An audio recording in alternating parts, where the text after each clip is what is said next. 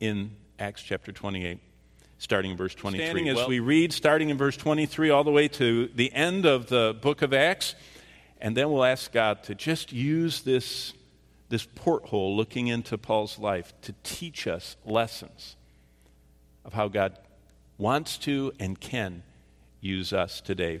Verse twenty-three, so when they had appointed him a day, many came to him at his lodging, to whom he explained and solemnly testified of the kingdom of God, persuading them concerning Jesus, both from the law of Moses and the prophets, from morning till evening.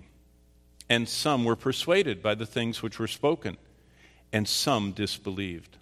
Verse twenty-five, so when they did not agree among themselves, they departed after Paul had said one word.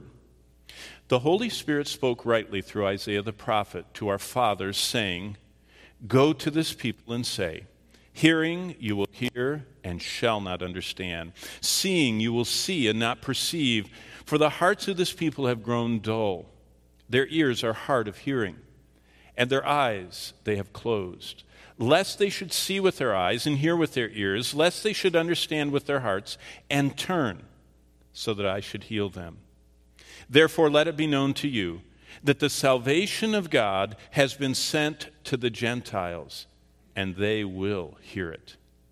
And when he had said these words, the Jews departed and had a great dispute among themselves. Verse thirty, then Paul dwelt two whole years in his own rented house and received all who came to him, preaching the kingdom of God, and teaching the things which concern the Lord Jesus Christ with all confidence, no one forbidding him. Seated. I want you to note what Paul explains at the end.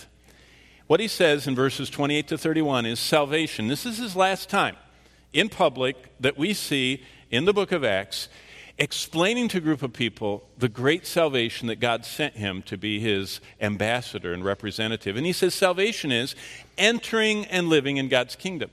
Now, that is a phenomenal way to describe salvation, if you ask me.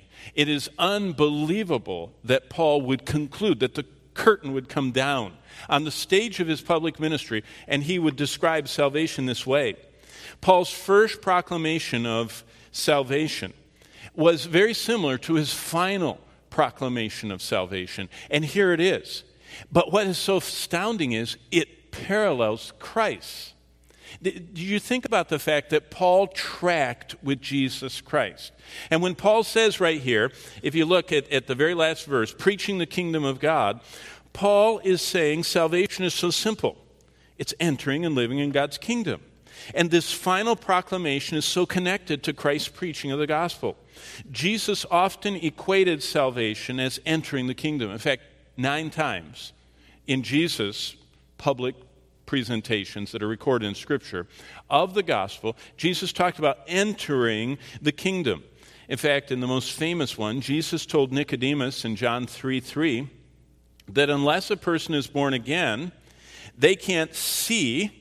And then in verse five, they can't enter, John three five, the kingdom of God. See, Jesus said being born again is how we enter, how we see, how we become a part of the kingdom of God. So salvation, the doorway is the new birth, but the, the result is we enter and become a part of the kingdom of God.